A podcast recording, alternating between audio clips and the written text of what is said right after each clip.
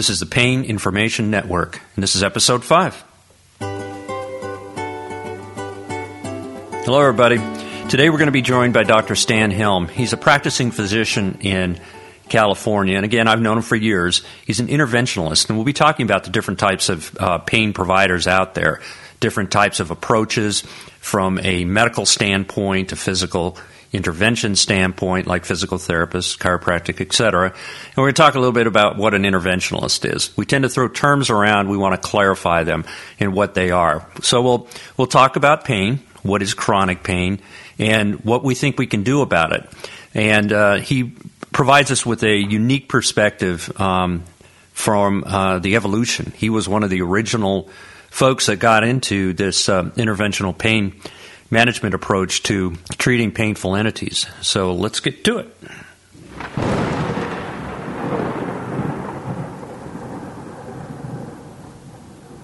We have with us today Dr. Stan Helm. He comes to us from California, and he's a practicing pain physician there. Years of experience. I've known Stan well over a decade as well. He's uh, uh, one of these frontline practicing physicians and uh, a tremendous interventionalist. Uh, he speaks uh, nationally on interventional pain medicine, and we're going to talk a little bit about that today. Tell us about yourself, Stan.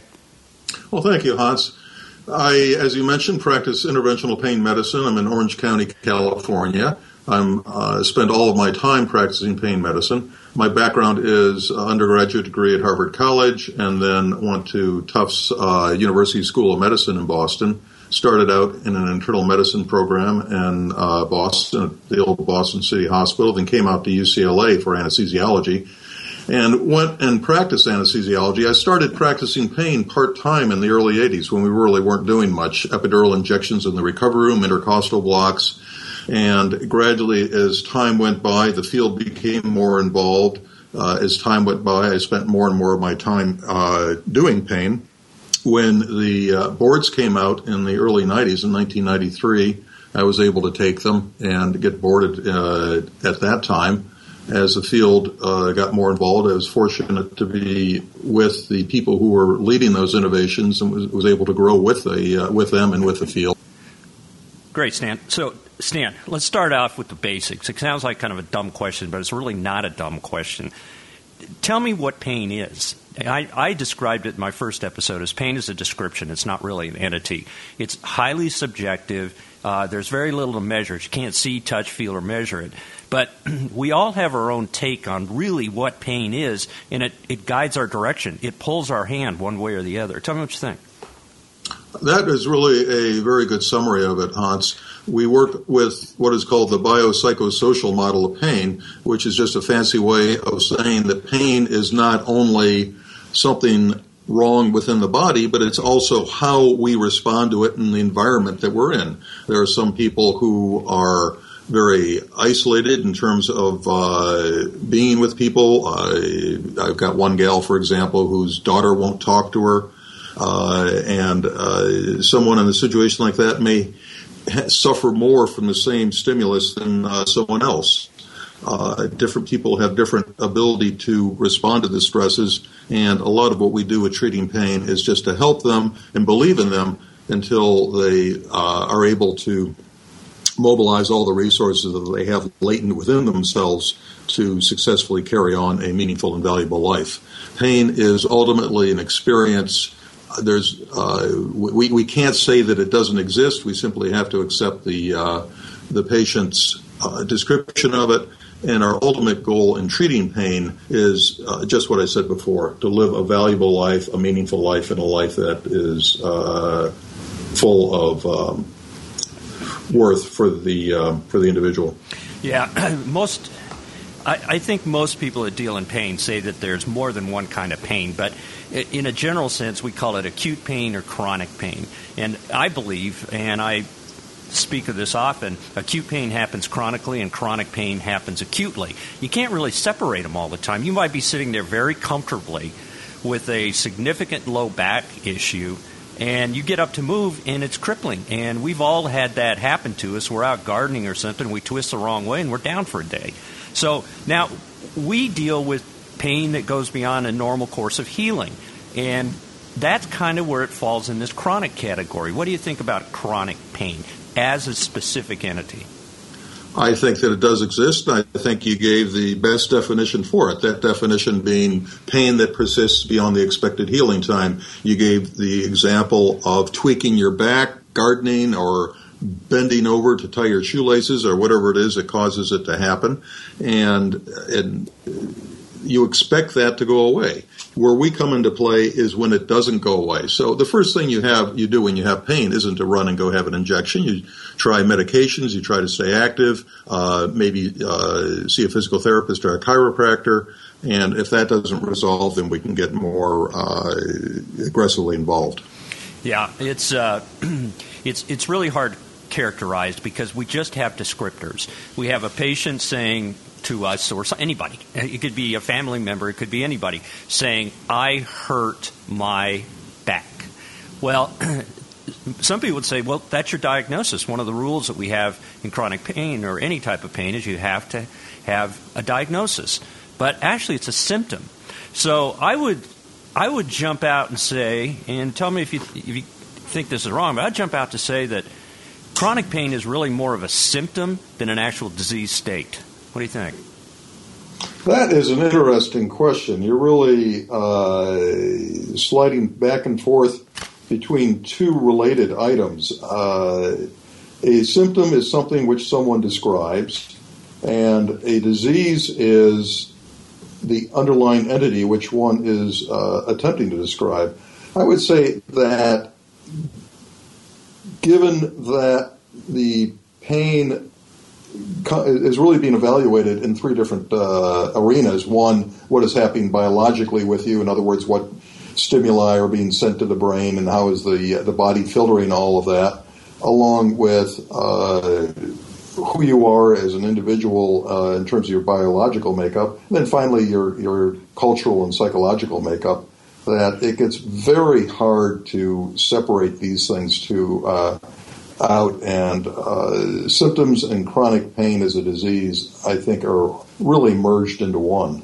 Yeah, neurobiologically, there are changes that happen. Um, we know that, and it's going to be a, a, discussion of a future podcast when we start getting into neurobiology of pain and, and some of the stuff that it we can say it's all in your head. There are changes in the spinal cord and uh, changes in uh, uh, parts of your brain that we can see on functional MRIs and other types of imaging now that it is real. Fibromyalgia is real. With this chronification of pain, this concept that um, we can now, with a high level of confidence, identify people that will turn into a chronic painful condition um, at the time of injury. Now, that's a whole other discussion, but um, pain really does exist, and it, it lights up part of your brain, and when it doesn't turn off, you got a chronic condition. Yeah, and I would make two points there. One is I strongly disagree with uh, people who say that you're just making this up. There's nothing really there. And the other thing that I strongly agree with is there always is always hope. There's always hope. That's one thing we as a species live for is the uh, belief that things can get better. I, I tell people that you didn't always have this pain. It's it's not written in heaven. It's not certain it'll always be there. Uh, don't give up. And I'm sure, surely never uh, expect anyone to hear or hope that no one ever hears what I'm saying is uh, that they should just give up. Yeah, and you you and I both know we hear this all the time. The surgeons will say, "Well, we operated on you. It looks great. I don't understand why you hurt so much." Well, of course they don't understand it because pain is a personal experience. But there has been a violation of, of your uh, back, and you know things happen. You can't see on every imaging study the uh, processes that are going on, the scar formation, the the uh, tethering effect on the nerves. You just can't see the inflammatory changes. So yeah, stuff is happening. That's why we get into certain medications and why certain things um, work and don't work. Um, let, let, let, me jump in here and make a comment about imaging, MRIs.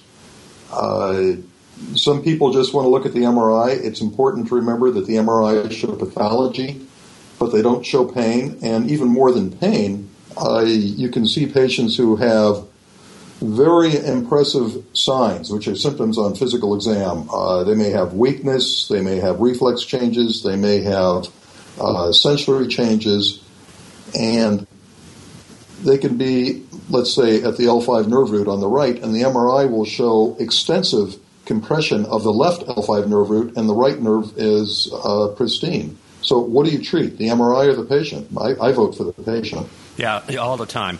the most accurate description we have of a pain comes out of that person's mouth, not of an x ray. x rays can't talk, they're just a picture, they're just a snapshot.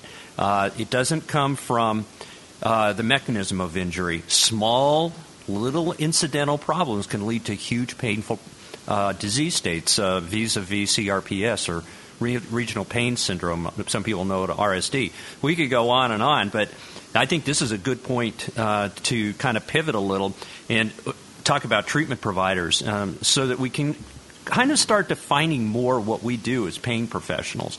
Tell us a little bit about what we do. Sure. We are both uh, what are known as interventional pain physicians. And there is actually an organization out there, the National Uniform Claims Committee, that goes out and has definitions for every medical specialty internal medicine, uh, general surgery, and interventional pain management. And the interventional pain management definition is very simple it's the treatment of acute, subacute, and chronic pain with interventional procedures, and there's a specific definition as to what that means, along with other modalities. And to me, other modalities means medication therapy, it means psychological treatment and cognitive behavioral therapy, and it means uh, functional restoration uh, slash physical therapies slash exercising at home, along with any complementary modalities that uh, may be appropriate. So really, we are the one specialty that bring into play every available tool for the treatment of pain. We're the only ones who can provide the interventions, which can hopefully decrease the need for the um, medications. The one thing that never gets decreased is the need for the home exercise program for everyone uh, to uh, to the extent that they can exercise and stretch and keep the muscles supple.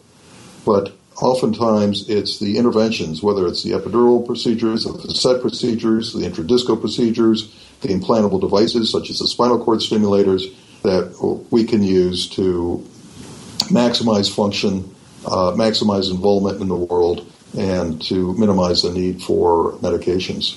Yeah, that's uh, that's well put. Um, there are different approaches to dealing with pain. There's a medical approach, there's a physical approach, and there's an interventional approach. And so when we talk about being interventional, and so we do exactly just that. We try to intervene with not only our hands but our medical knowledge. Uh, we use tools like the stimulator you just talked about. We'll get into that depth at a later visit. But uh, so when you talk about different providers, it isn't that one is less valuable, but one may have more tools. And an interventionalist can not only make a diagnosis by blocking certain nerves, but they can actually offer advanced therapeutic uh, approaches. We don't like to cherry pick. We don't like to just do injections without taking care of the broad brushstroke, medication management, physical therapy, and all those things you talked about. No, you've got to provide every modality. Uh, I ran into a uh, fellow yesterday. Uh, I was in a shoe repair shop. This was a shoe repairman with whom I was speaking, and he somehow he figured out what I did uh, and told me about his epidural injection he'd had at a university uh, center not too far from where I am, and he said it didn't work which is fine. They don't always work. But then he had acupuncture, and the acupuncture worked for him. So it really doesn't matter to us which modality works as long as we can find one that will work. And by having the brightest, broadest array of tools, most arrows in the quiver, we've got the best chance of achieving that end. Yeah, when I was in residency, um, I uh, was lucky enough to be around two Asian trained um, physicians. Uh, Ifan Tsai was uh, one of them, and Luke Kitahara was the other. They're uh, they're champions of uh, acupuncture, and they they got me kind of thinking that you got to go outside the box. You, you really have to start thinking outside the box, and the more you do, the more you can do. That's it. No, you, you, and it's it's the old Reagan quote.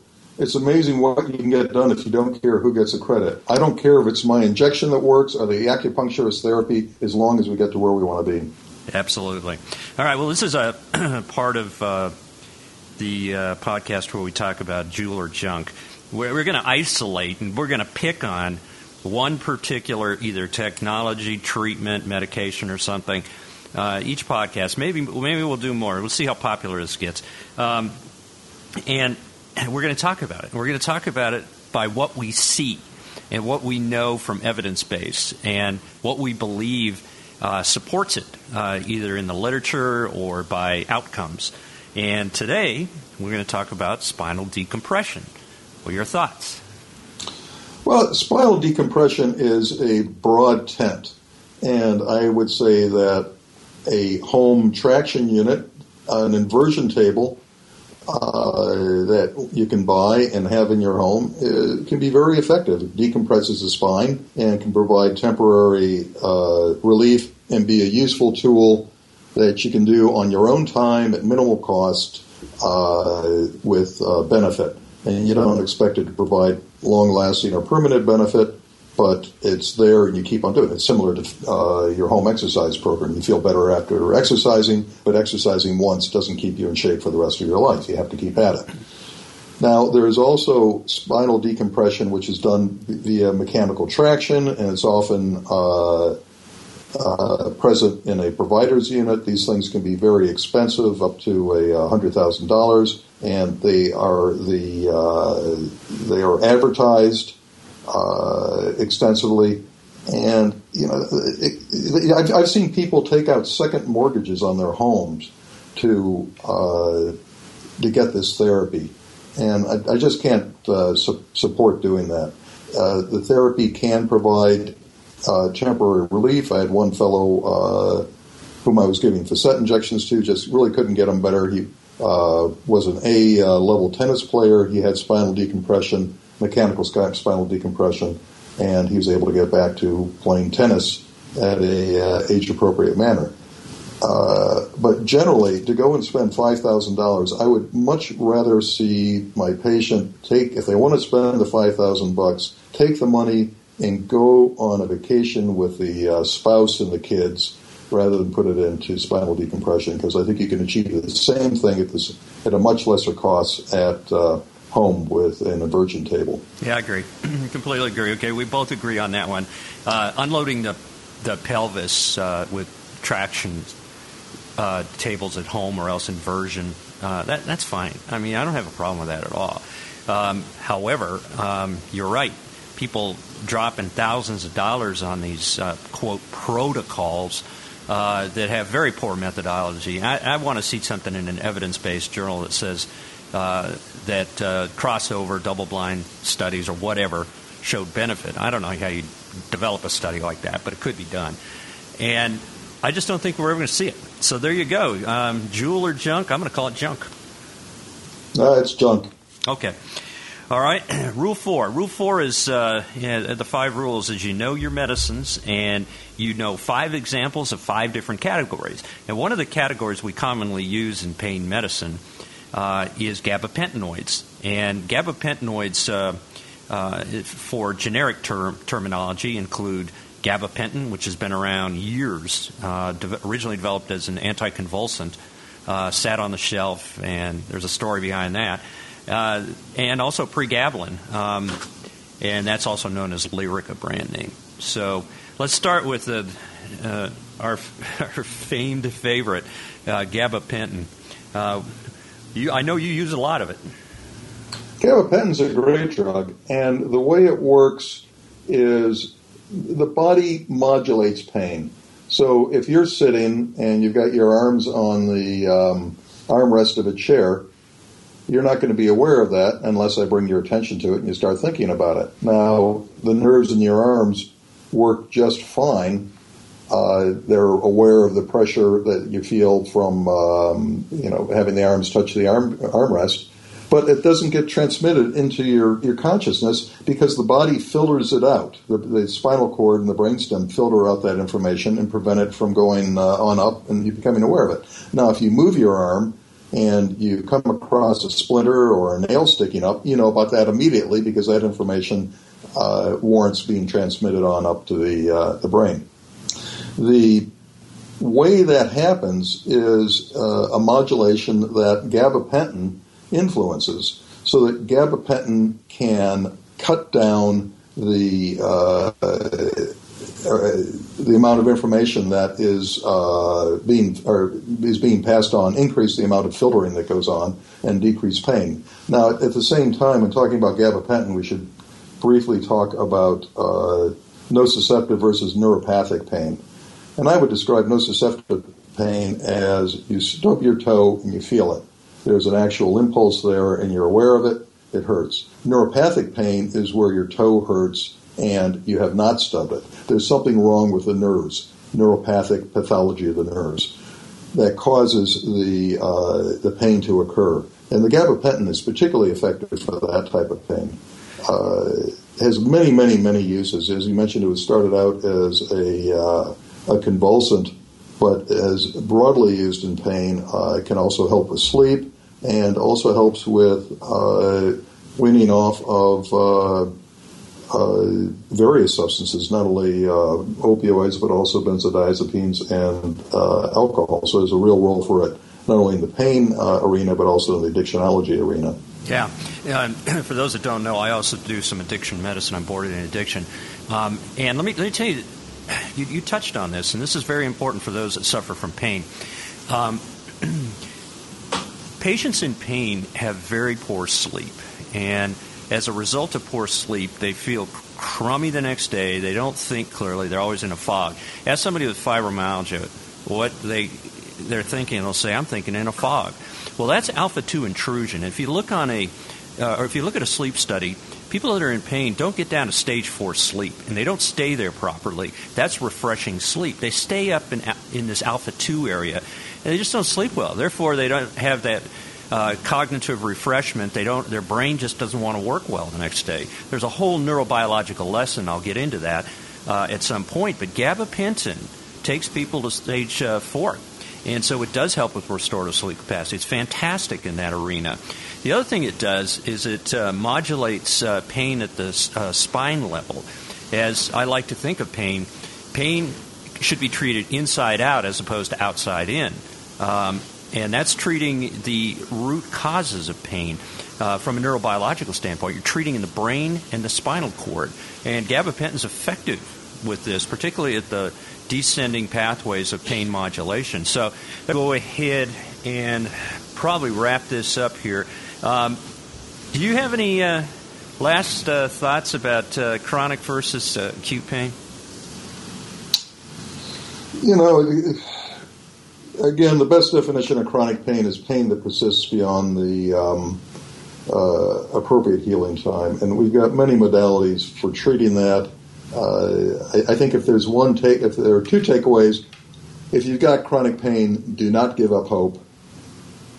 And also, uh, make sure that you have access to uh, the interventional pain physician because they're the ones who have the uh, most modalities they can bring into play to help you uh, treat. And again, that should include not only interventions, medications as necessary, particularly the non-opioid ones, and uh, cognitive behavioral support, and also getting you back uh, stretching and working out to whatever extent you can, given whatever limitations you might have. Sure, uh, addressing it multimodality from a physical therapy standpoint, from a cognitive refreshment standpoint, a psychologist, for example, is always helpful. Um, and having a, a, good medical manager because comorbid diseases follow chronic pain. And then an interventionalist can help with a lot of uh, uh, painful states. And uh, Stan's going to be our uh, spinal editor, and he's going to be uh, talking more about interventions at the spine level. But uh, we really appreciate you coming on today, and I know we'll be hearing from from you again. Look forward to it, Hans. It's always a delight to talk with you. All right. Have a great day. Yeah, you too.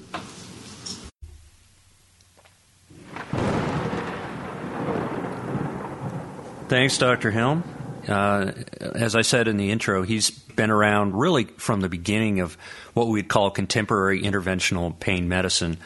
and it's a uh, important discussion. Uh, we'll revisit that, and we'll revisit uh, the medications that we use commonly that you might have been exposed to. We'll also be revisiting some uh, really important topics about spine, um, soft tissue management, neurobiology of pain, and uh, just in general. We uh, uh, will take any questions, comments, and love to hear from you. At paininformation.com. And please leave a review on iTunes. It really helps us out. It helps us uh, rank so other people can can find this podcast. Thanks for coming.